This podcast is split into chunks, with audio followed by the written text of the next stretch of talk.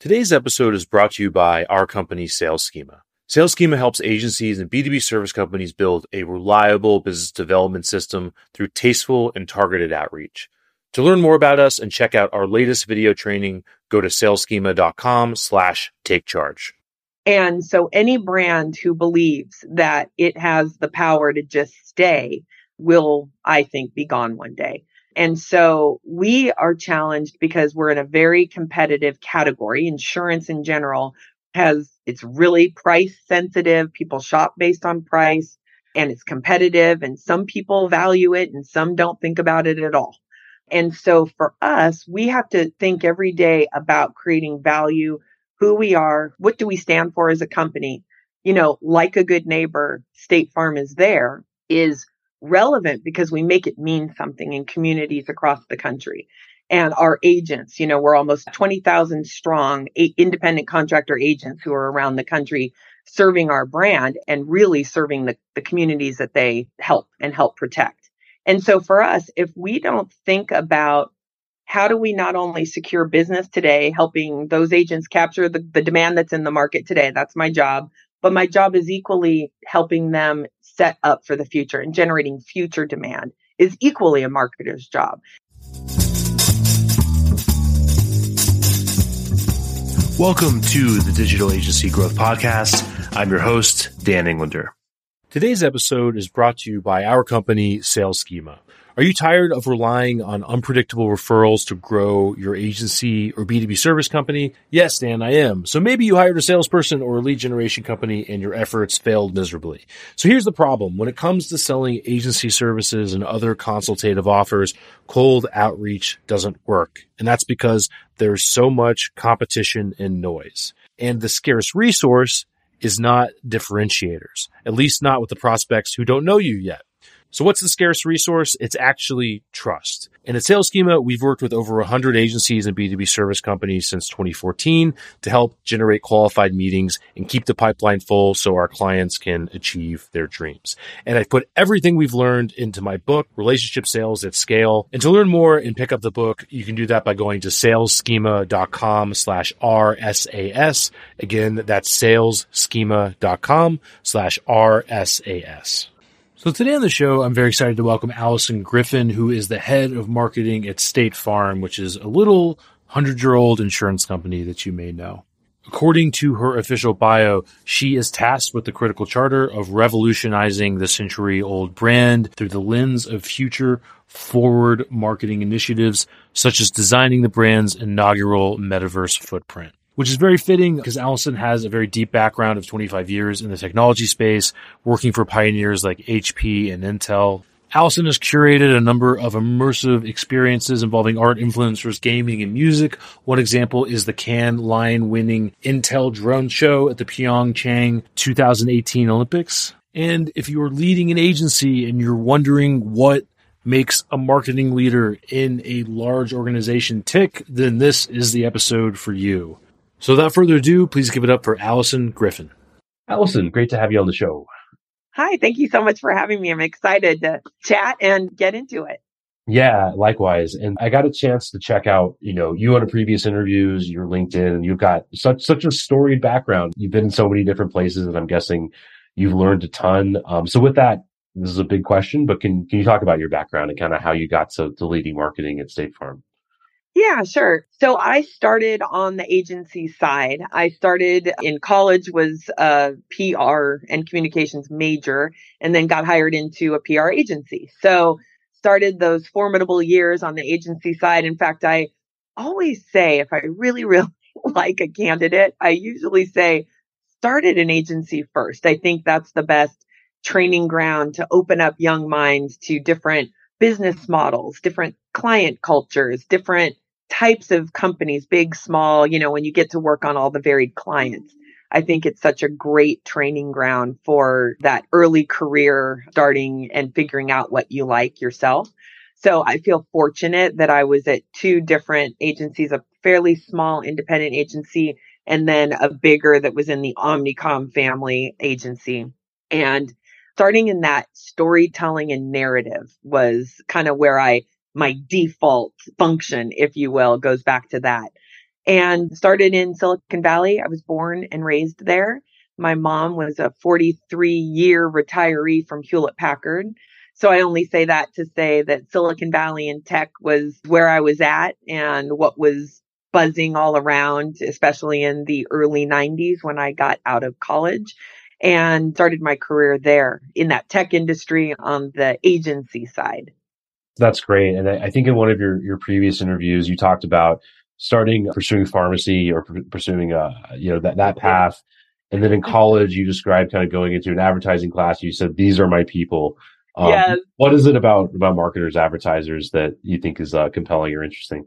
You know, I'm careful when I answer it because it's not that pharmacy students aren't my people necessarily. I loved pharmacy. I wanted to be a pharmacist, but I had been working from the age of fifteen and a half through my junior year of college, actually, in pharmacy and filling prescriptions and stuff. And there was such a different vibe when I walked into that first marketing and advertising class, and influence and the ability to use copy and images and emotion to get a point across. I just, I don't know. I had been so into organic chemistry and calculus and these sort of science things, which I love, but it spoke to me when I realized there was this industry out there. I mean, of course, I knew there was an industry out there, but it hadn't been in my, in the forefront of my thought process that it could be for me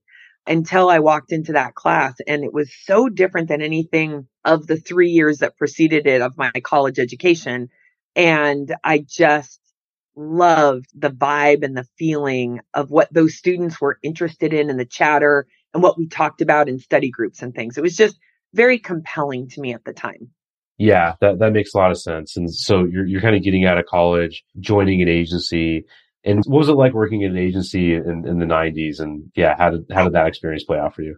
Oh my gosh, Silicon Valley was booming at that time. And I was in the thick of it. And I was on the agency side. So like I have already alluded to, I was on several different clients. So I remember I was on a team that took a client public. I was on a team that slowed down a business unit, sort, sort of jet, jettisoned a business unit, right? So I was getting experiences of all these different types of things that a company would go through that, man, if you were just at that one company, you may or may never experience one of those things. But on the agency side with several clients, and being especially young in your career, you're kind of on a lot of clients, you know, when you're more that junior support staff. And I was just getting exposure to a lot of different things, all technology companies, but all, you know, that explosion of new businesses and startups and the culture. And just like I said, taking companies public, venture capitalists looking to get a P R agency on the docket so that they could then go public. There, just all that vibe was going on in the nineties. And I felt like I was in the thick of it and experiencing so many different challenges. And, and that's why I've always said to younger, you know, early career folks, think about starting on the agency side. Any, any, there, there's creative agencies, there's P R agencies, there's experiential agencies, there's market research agencies, right? There's a ton of different, depending on if you're left brain, right brain, somewhere in between like me. And that just that exposure to all the dynamism that you get early on, I think then helps kind of, I don't like this, I do like that, I want this, I don't want that. And it, and, and helped me make the selection when I decided to cross over from the agency side into client side. I really knew what I wanted and that it was going to be the right kind of step for me based on the, the broad exposure that I had. That's super interesting. And I, I kind of have two questions in one. I guess first is what made you decide to leave the agency space and go brand side? And then how does that reflect the sorts of applicants you're interviewing now in marketing roles at State Farm? Is that typical? People are coming yeah. from the agency world, or where, if not, then where are the better applicants generally coming from these days? So for me, I was ready to take that step. I, oh gosh, now I should have, I should know the calculations. I don't know, seven years or something on the agency side. And I had been on the Hewlett-Packard H P account. And I was the acting P R manager for the computer division at H P. And then they hired me in. So it wasn't a very big stretch or scary move because I was sort of that acting person anyway. for a long time. And then there was that weird coincidence that my mom had been at H P for her entire career. So in the seventies, I grew up going to H P company barbecues. I have said in podcasts in the past that literally Bill and Dave, Hewlett and Packard, were flipping burgers at those company barbecues in the Santa Cruz Mountains, Little Basin, for those who know the area, and literally patted me on my head in the in the early seventies. So there was something about H P that felt comfortable and in easy to take that step. But I took the step away from the agency side because I knew I was ready to grow beyond just the function of P R. It's still my heart and I love it. But I was ready to go in and sort of start taking on more and more and more on the client side, a broader swath of marketing. So internal communications, external communication, executive communications is kind of how it started. And then you add measurement and advertising and creative. And, you know, now head of marketing at State Farm is great. I get the opportunity to manage all of it. But, you know, it just started on the agency side narrowly.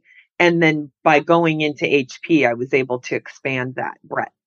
Right. And get all sorts of experiences with all sorts of different clients and then kind of focus all that energy on one.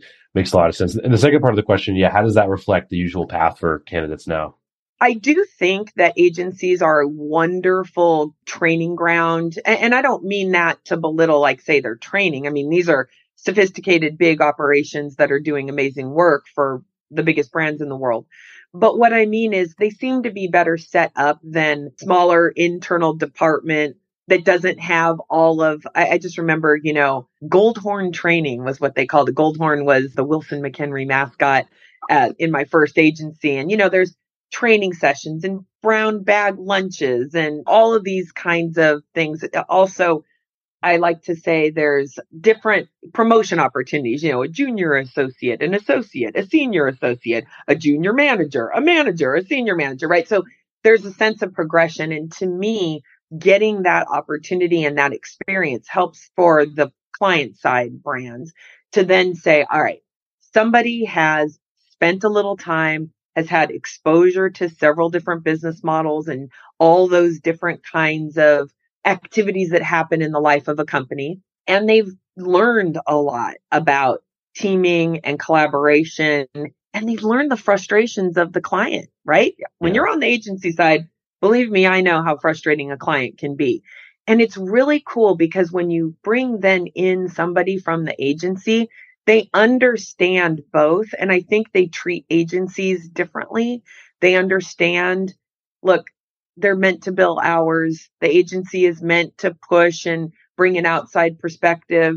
They know what an agency thinks and how they think. So then when they're on the client side, I think they can take that experience that they're having with their agency partner and understand it instead of be frustrating by it.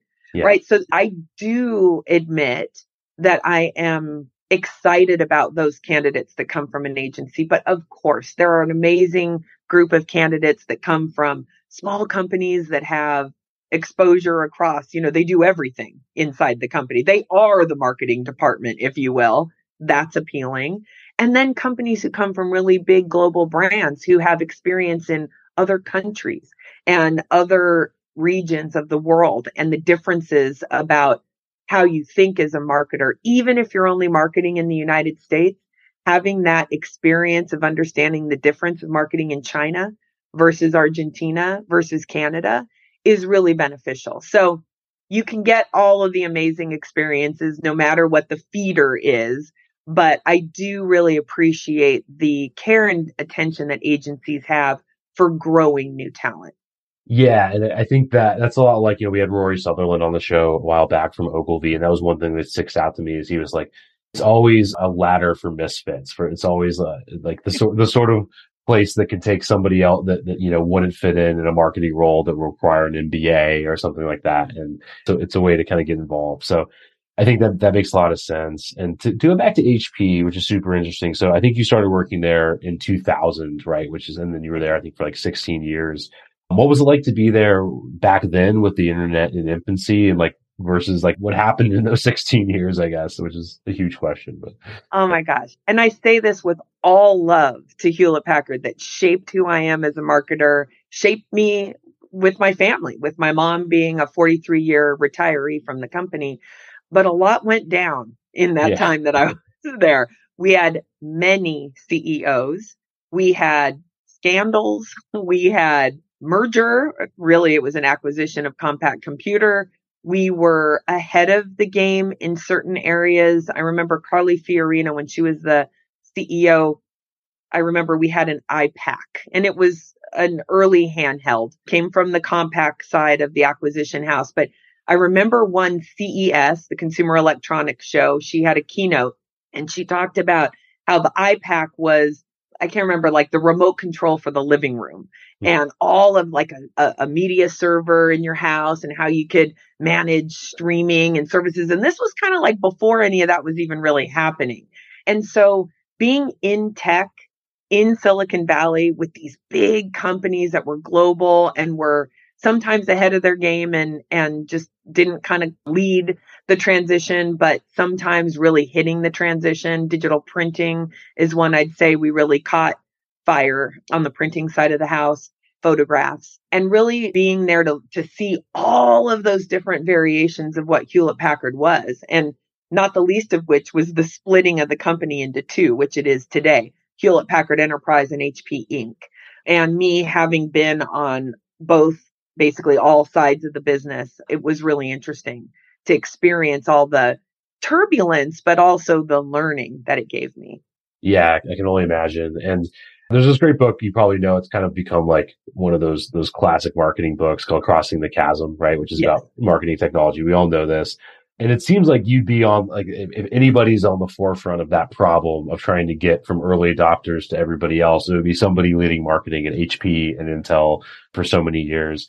So I guess my question is, do you have kind of like an undergirding marketing philosophy when it comes to marketing things that people don't accept yet? And what would that yes. be? Yeah. And it's funny. And I, and there's like a parallel with State Farm, weirdly. So I was, I grew up in the tech industry where innovation and trying and failing, do it, do something, just move, because on any given day, especially when I was at H P, some of the biggest global brands in the world had arrows at us. I mean, on any given day, the printer business had Kodak, Epson, Canon, et cetera. The P C business had Dell, I B M, Acer, et cetera. The services business, it's everything from B M C to consultants to whatever, right? So, so my point is we had to be fast because a competitor would do something before we would uh, holistically. And so I, I learned try, go, fail, fail fast, regroup, try again. And I just didn't know any different because that's where I grew up, if you will. And so helping customers understand complex technology in the early days, like in the nineties, when we were just talking about, it was easy. Speeds and feeds were all you needed to do. And I am also aging myself. I stood at a fax machine. Mm-hmm. I'll have to look it up for those of you who don't know what that is. But I was feeding press releases into a fax machine. And all you had to do to get press in those early days would say, the battery life is, you know, I don't know, thirty minutes probably at the time, not sixteen hours like it is today, you know, on the amount of memory and the speed and how long does it take to boot up, right? Those were the things that could get you press and set you apart. And then you fast forward and realize, look, customer benefits are what matter. And so to the point of crossing the chasm, I learned early on that getting the technology in the hands of the user would be among the best ways for them to understand. So if you'll indulge me, I'll tell a yeah. short story. Mm-hmm. I was at H P and we were on the workstation side, which is like the really powerful, but P Cs, you know, not server level, but a very powerful P C. And it was more like for the creative community, filmmakers, or anybody who needed big compute power, architects, the music industry, right? Like where it could do better than. And at the time, Apple was the king of the creative agency, and it wasn't trying to be the most powerful computer. It could have if it wanted to. It wasn't. And these H P workstations were more powerful. And we were trying to get these workstations and H P's name in the hands of creatives and young people, consumers. Yeah. And so we went to Coachella, and we had at the time not just the powerful P Cs, but two in one, you know, computers that could come apart from each other, the keyboard, or flip all the way open, or touch screen, none of which was possible on an Apple. They just didn't have the technology at that time. And so we thought, well, let's set up like a an experience, and these concert goers can take a break from the heat, come in and make stuff. But in order to make the giveaway that we were sort of giving away, they had to interact in ways that they couldn't with an Apple computer. And it was really, really successful because there were people who are like, touchscreen, I don't experience that in my data life, or a screen that flips, or it rotates, or it separates. And in order to make the giveaway, you had to do all those things. And I learned early on that that really resonates with people if you can connect their sight, sound, like all the senses, right? So I say that to say, fast forward into State Farm. And in November of twenty twenty, we did a football activation during the football season. And we had an augmented reality game. You could get on your phone and, and hit logos, right? The State Farm logo that you see behind me there would be floating around wherever you were, and, and you hit them for prizes. But the point of it is, we don't have a technology that you can get your hands on as State Farm. It's a, an intangible, and it's something nobody thinks about. Insurance, it's boring, right? But if we could spark dopamine and get into, oh my gosh, I'm winning, I'm winning. And, and we were giving away N F Ts. And that was early, early, like N F Ts were only six months in the world. So people were excited. And again, that notion of, even if your product isn't a product, but getting your brand in the hand of your intended target and helping them experience positive feelings from it or a benefit from it, I think really, really served me well and really shaped how I think about innovation and, and how I evaluate programs that agencies bring to us. Yeah, that's great. And I definitely want to get, get to the agency angle because that's what all the listeners are chomping at the bit to hear probably. But that's, it's really interesting. It reminded me, you know, we did an interview with Jim Say, who was like former C M O of Levi's. And I, in my head, I was thinking like, whatever, Levi's are like part of the woodwork. Like they're here, they'll always be here. It's like in the same way the sun comes up and uh, that's that. And she corrected me and she was like, no, th- like the company, I don't know if she said it almost folded, but she said something to the effect of like, we would have just become relegated to nothingness like many times if we didn't make X Y Z work and so on. So I'd love to hear your, your perspective on that. Cause when I think of State Farm, I'm like, it's part of the woodwork. It's State Farm. They could just do nothing or you could do things really well and it'll always be there. What, what's your perspective on that? And how does that affect your job as a marketer?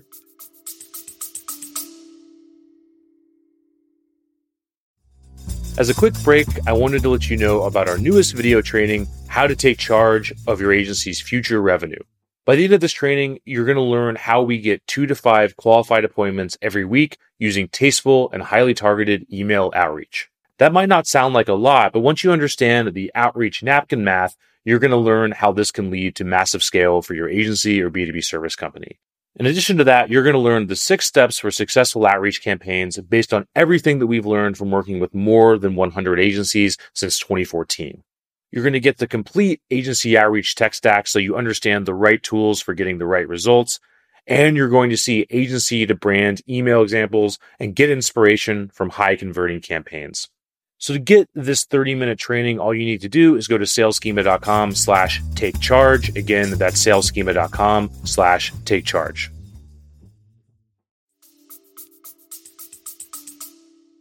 Oh, so many brands have thought that. I am reminded of the time at H P, I kind of referenced it, of the printing photos. I remember Kodak, a one hundred fifty year old brand. Whoever saw that coming, that they would just disappear? I mean, it's like, at the time, no one was better at photography than Kodak, and they're just gone. And so any brand who believes that it has the power to just stay will, I think, be gone one day. And so we are challenged because we're in a very competitive category. Insurance in general has, it's really price sensitive. People shop based on price, and it's competitive, and some people value it and some don't think about it at all. And so for us, we have to think every day about creating value, who we are, what do we stand for as a company? You know, like a good neighbor, State Farm is there, is relevant because we make it mean something in communities across the country. And our agents, you know, we're almost twenty thousand strong independent contractor agents who are around the country serving our brand and really serving the, the communities that they help and help protect. And so for us, if we don't think about how do we not only secure business today, helping those agents capture the, the demand that's in the market today, that's my job, but my job is equally helping them set up for the future and generating future demand is equally a marketer's job. And so that's why you see our brand in places like the gaming category or music or sports or whatever, is so that we're not only relevant to sort of a demographic today, but we're relevant in keeping our brand front and center for the younger audiences. And I think Jake from State Farm plays a big role in that too. Yeah, that's interesting. And you, you know, your your background is, is compelling because you you know you came from Silicon Valley, you're from, from California originally, so disruption is something that you're used to and that you know about. How does that affect your job as a marketer? Like what, what keeps you up at night in terms of like State Farm getting disrupted, if anything? Yeah, a lot actually. So it was really important to me back in early twenty twenty when the metaverse was a bigger conversation than it is today. And we can talk about that too. But our hundredth anniversary was sort of coming up. And it was, it was last year in, in uh, twenty twenty-two. And so in twenty twenty, we were thinking about the metaverse. We were playing around. The avatar, the character Jake from State Farm would had already been the first non-playable character in N B A two K. So while that wasn't the metaverse, we had this sort of representation of our brand in a gaming environment. And we'd been learning a lot from it. But as we got closer and closer to our hundredth anniversary, it was important to me that we were seen not as an old stodgy brand. So on that day in June, we launched our presence in the metaverse. And I'm sure it comes from my Silicon Valley disruption background. I'm sure that's why it just really mattered to me that we took that leap and that we got into that space as a first mover for sure in our category. But even as a very early mover, even for the tech industry, and to meaningfully show up in ways. So we partnered with iHeart. We have State Farm Stadium on Roblox and in Fortnite. We have State Farm Neighborhood as well. Jake is in the metaverse. So we have kind of like the equivalent of what we have in real life of stadium naming rights, as well as interacting with this avatar figure, Jake from State Farm, similar to what we were doing in N B A two K. And so that we could authentically be there. This wasn't for the first time. We had already had learnings. We knew what to do and what not to do to make that experience for the interactions in the gaming or in the metaverse world authentic and meaningful to the people who were engaging with us. And it really mattered to me that we tried it. And I'm really, really proud of us for doing that. And similarly, we were thinking about, of course, A I and Chat G P T and DALL-E, you know, images and words and, and what does it mean for our industry? And so we're doing a lot behind the scenes, in front of the scenes to just think about the new technologies, working with our agency partners to think about what do we need to bring to life to test and learn. Right. That that makes a lot of sense. And, and with that in mind, can you talk about how you source agencies and where where you think they provide the most value, and also maybe how that's changed, right? Because you've started an agency in the nineties, H P, other companies over the years, Intel. Yeah, I'll leave it at that. Yeah. You know, it's tough. Agencies are always in a tough spot because even if they have decades long experience with the brand, there are things they just don't have ready information about, you know, the speed at which an enterprise's business could be taking turns in certain jurisdictions or things like that. An agency can try to be integrated, but it's only as integrated as the client allows. And to me, I've often said garbage in, garbage out. So if you're not getting the best out of your agency, likely the problem is you. And that is not something that people like to think about or hear or know. It's very easy to just say, "Ugh, they don't get it." And maybe sometimes that's true. Maybe there's not a fit. Maybe there's not a skill alignment for what the client needs. But probably seven or eight times out of ten, the client isn't enabling the right kind of engagement from the agency for them to perform at their best. So I always think the first thing that any brand should do when they're having trouble with an agency is to look critically at themselves. The problem is not a lot of people like to look critically at themselves and can sort of wish away or think away any truth and honesty there. And it's easier just to say, let's separate. So yeah, I kind of say that. But what do I look for? There are some, I've especially changing business units within H P. I also lived in Geneva, Switzerland for a year with H P. So I say that in the context of I was exposed to different agencies, even within the same company or in a different country with the same company. I have kept a couple with me that have kind of moved from job to job or company to company even. And what I look for is there's that je ne sais quoi, right? That I don't know. You, the agency gets me. And for me, that's that we're going to push each other, that we're going to be innovative. I don't want to do what everyone else is doing. That is not exciting to me. And I don't want to repeat, do the things I've already done. I want to go do the next thing. And there are probably clients that aren't in that mindset. And I completely understand that. But for me, I don't want the same old, same old. Yeah. And looking at someone who can match my passion and energy for new and innovative and taking a risk, calculated, of course, reasonable risk, is really, really important. Yeah, that's interesting. And I guess, like, how has that affected the way that you engage agencies? Like, are you, do you have like kind of like th- this gang of companies or friends that you'll take with you and engage? How often are you co- looking for new agencies doing new things? Are you hiring dozens or just a few over the course of, of your career in any given place? Like, how, how are you kind of thinking about it? Yeah. So I've been fortunate to be in some big brands in my career yeah. and lots and lots and lots and lots of agencies, you know, at H P globally, geez, I don't even know. I think at one time there was some obscene number, like one hundred ninety or something. And then we did that classic procurement, let's get fewer, better, you know, global support, that kind of thing. Yeah. So I've had the ability to have view to a lot. Those that come with me is less than five. And I mean, just a couple. And I've had success with them. But like here coming to State Farm, I've had new experiences with agencies I'd never honestly didn't even have awareness of in the past. And we've done some great things. The metaverse is a good example. The marketing arm is our partner, T M A, one of our partners at State Farm on the creative side. And T M A helped with that non-playable character in N B A two K. T M A helps us with our sports football campaigns and our price campaigns. And T M A helped us with iHeart in the metaverse. And they were new to me, and I just appreciate so much from them, and, and they're pushing me in new ways. But similarly, I have an agency who I've worked with for a very long time called Infinity Marketing Team, I M T. And they're on the experiential side. And they are re- grounded in that tech sector. And what I like about them is they're on the forefront of the craziest, latest, newest, weirdest, strangest, in the best way, yeah. activations and how to imagine. I've often said about the the president and C E O over there, Chad Tuns, I can dream up a thing and then he makes it in real life happen.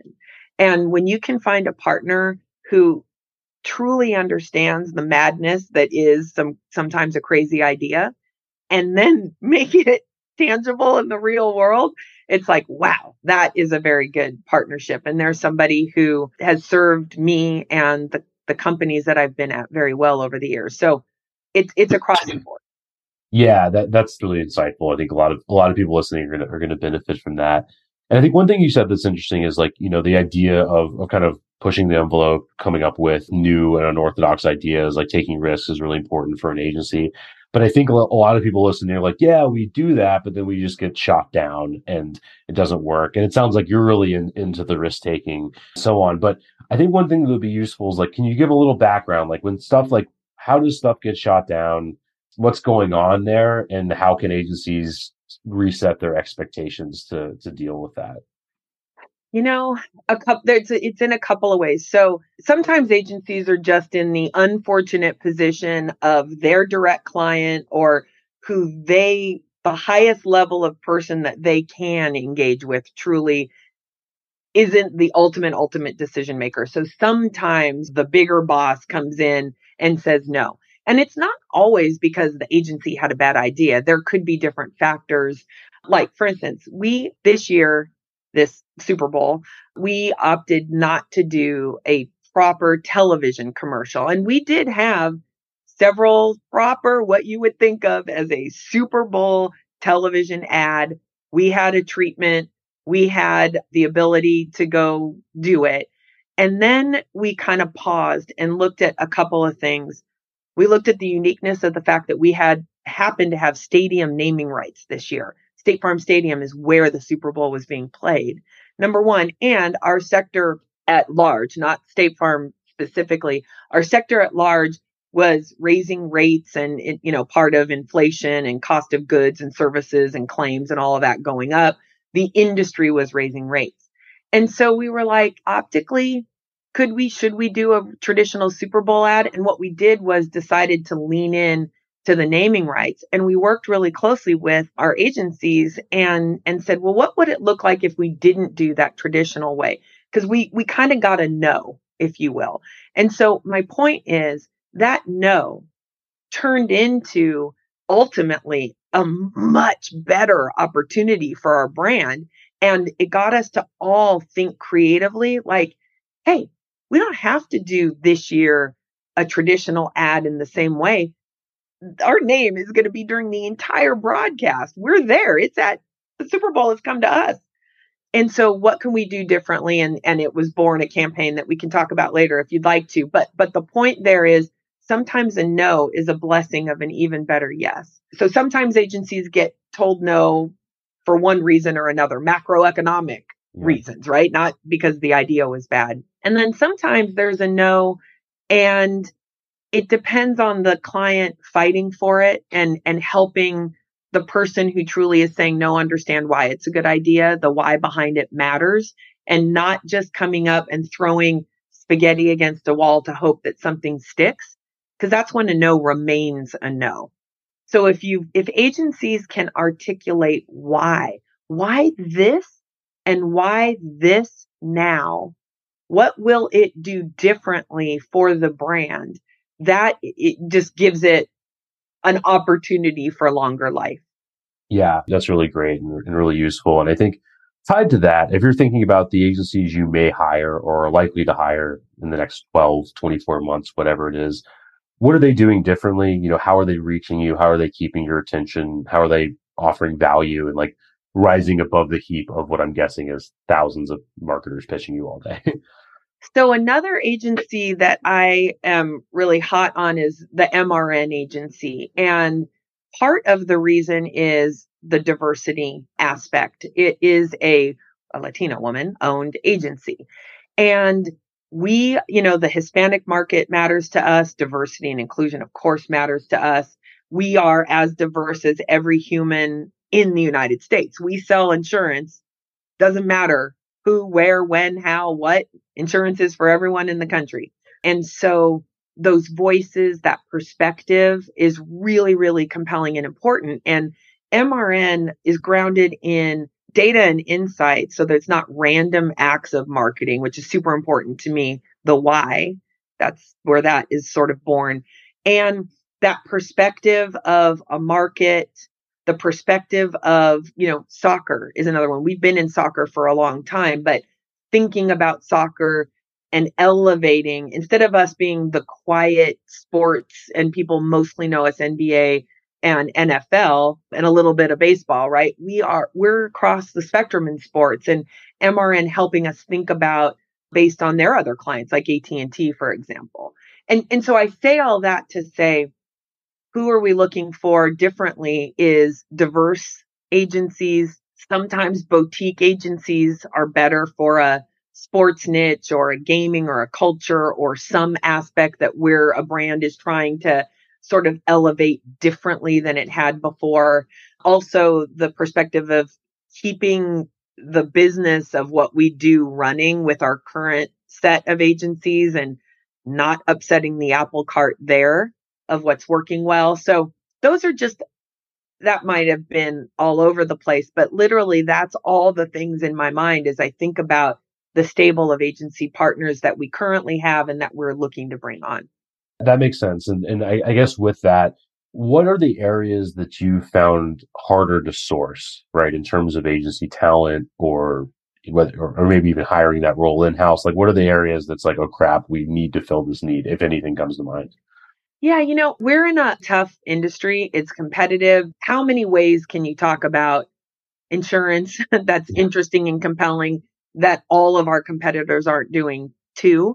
And so sometimes we have to have the right expectations. Like I said, sometimes when an agency isn't doing well, the problem is the client sometimes. And so sometimes we're wanting to catch lightning in a bottle over and over and over again. And so Jake from State Farm, that was, that asset is working so well for us. And we have a stable of assets. We have, we already talked about the line, like a good neighbor, State Farm is there. The jingle, right? The notes associated with that line, the logo, the color red, the khakis, right? So th- we've got a mix of assets that we would love all of them to be as prominent as they can be, for example. And so sometimes there's realistic or unrealistic expectations that some agency can like, okay, you did it with Jake, now let's go do it with khakis or whatever. Yeah. We didn't say that, but but that's the idea. And sometimes we have to just figure out, is it possible what we want to do? And let's go down that road a couple of exits. Don't just stop. Or is it not possible? And those are the kinds of things that can an agency help us solve that problem or not? Yeah, that, that makes a lot of sense. Um, and there's things that you you already know to work, and there's already a lot that you're working with. And my guess is something like insurance, like a big part of it is reliability and it not changing every five seconds, right? It's not like like clothing. So I guess to do a little sidebar, assuming you were you're, you're privy to this and you were around for, for it, what's what's the origin story of, of Jake from State Farm? How did that come about? And why yeah, is it so, so successful? Yeah. Yeah. So Jake, the there is an original Jake, not the current Jake. Original Jake is Jake, and he is from State Farm. He's a call center employee and currently is. And at the time, this was more than ten years ago. And of course, I wasn't here, but I know the story. It's actually someone who's my head of um, brand creative and strategy. She was on the team that went and they were shooting a commercial. And we used to put real agents in commercials back then and sometimes employees. And they were looking to do a call center representative. And it's a famous, pretty famous c- commercial. Your creatives probably know it. It's the "What are you wearing?" commercial. And he says, uh, khakis. And so it's that from more than ten years ago. And they needed somebody to be the call center person. And it really was Jake from State Farm who was wearing khakis. So we used him, and that that spot more than ten years ago caught fire. And they ran that thing for like ten years, not literally don't, but but forever, and didn't change it. And he became a little bit, he had a little bit of a cult following, but more importantly, what the brand understood as, you know, more present day was the, I'll call it one word, Jake from State Farm had some equity built up into it already, just because of the one spot that people thought was funny and that they ran over fits and starts for the better part of a decade. And so they realized, well, we should lean into that Jake from State Farm. So there was a very big casting call, as the creatives on the line will know. And Kevin, Jake, just jumped off the screen. He truly is the persona and the person that you see. He's from the Midwest. He has those values, that good neighbor spirit. He's not acting. I mean, we could absolutely have found an actor who looked remotely like the original Jake, who could say the lines and convincingly deliver them. Or we could go with this person who looked nothing like the original Jake, but who embodied who we are as being a good neighbor and could really bring our brand promise to life. And that was really important for us.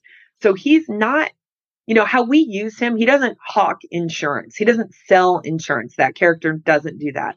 But that character can show up virtually or in real life in places that a cartoon or a caricature couldn't. And one week apart, last year we were at TwitchCon and one week later at BravoCon.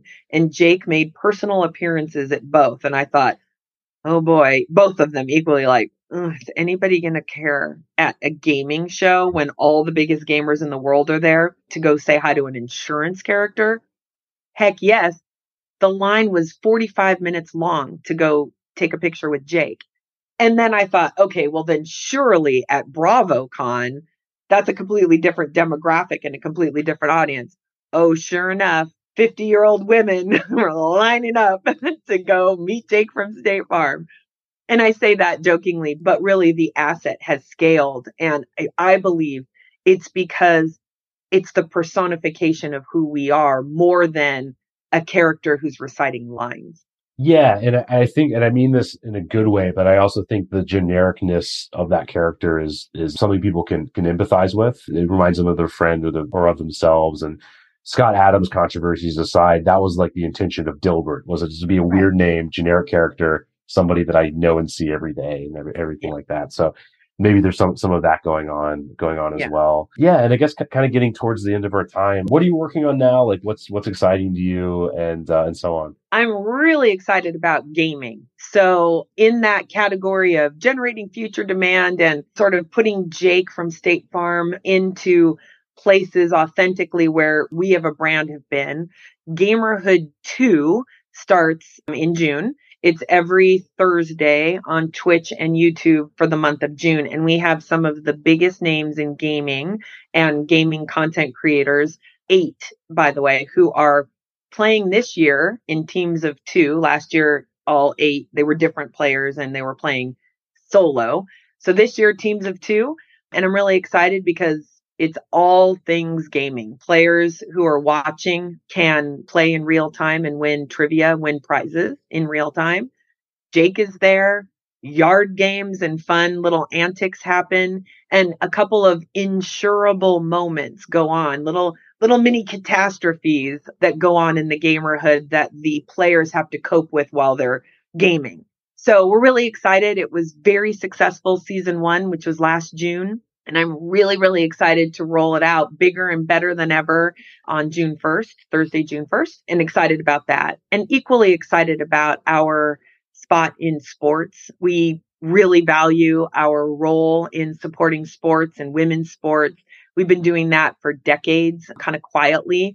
And so we're excited about, you know, we're shooting our upcoming sports campaigns. We always do that in the summer. So we're starting to think about that, and you'll You'll begin to see those new campaigns roll out here over the next several months. Awesome. That's that's great to know. And I think uh, there's so many valuable tidbits for agencies to take from this. So really appreciate it, Alyson, and uh, hope we can do it again. Thank you so much. It was a pleasure. Thanks for listening to this episode. Again, today's episode is sponsored by our company, Sales Schema. Sales Schema helps agencies and B two B service companies build a reliable business development system through tasteful and targeted outreach. To learn more about us and check out our latest video training, again, you can go to saleschema dot com slash take charge. Again, that's saleschema dot com slash take charge.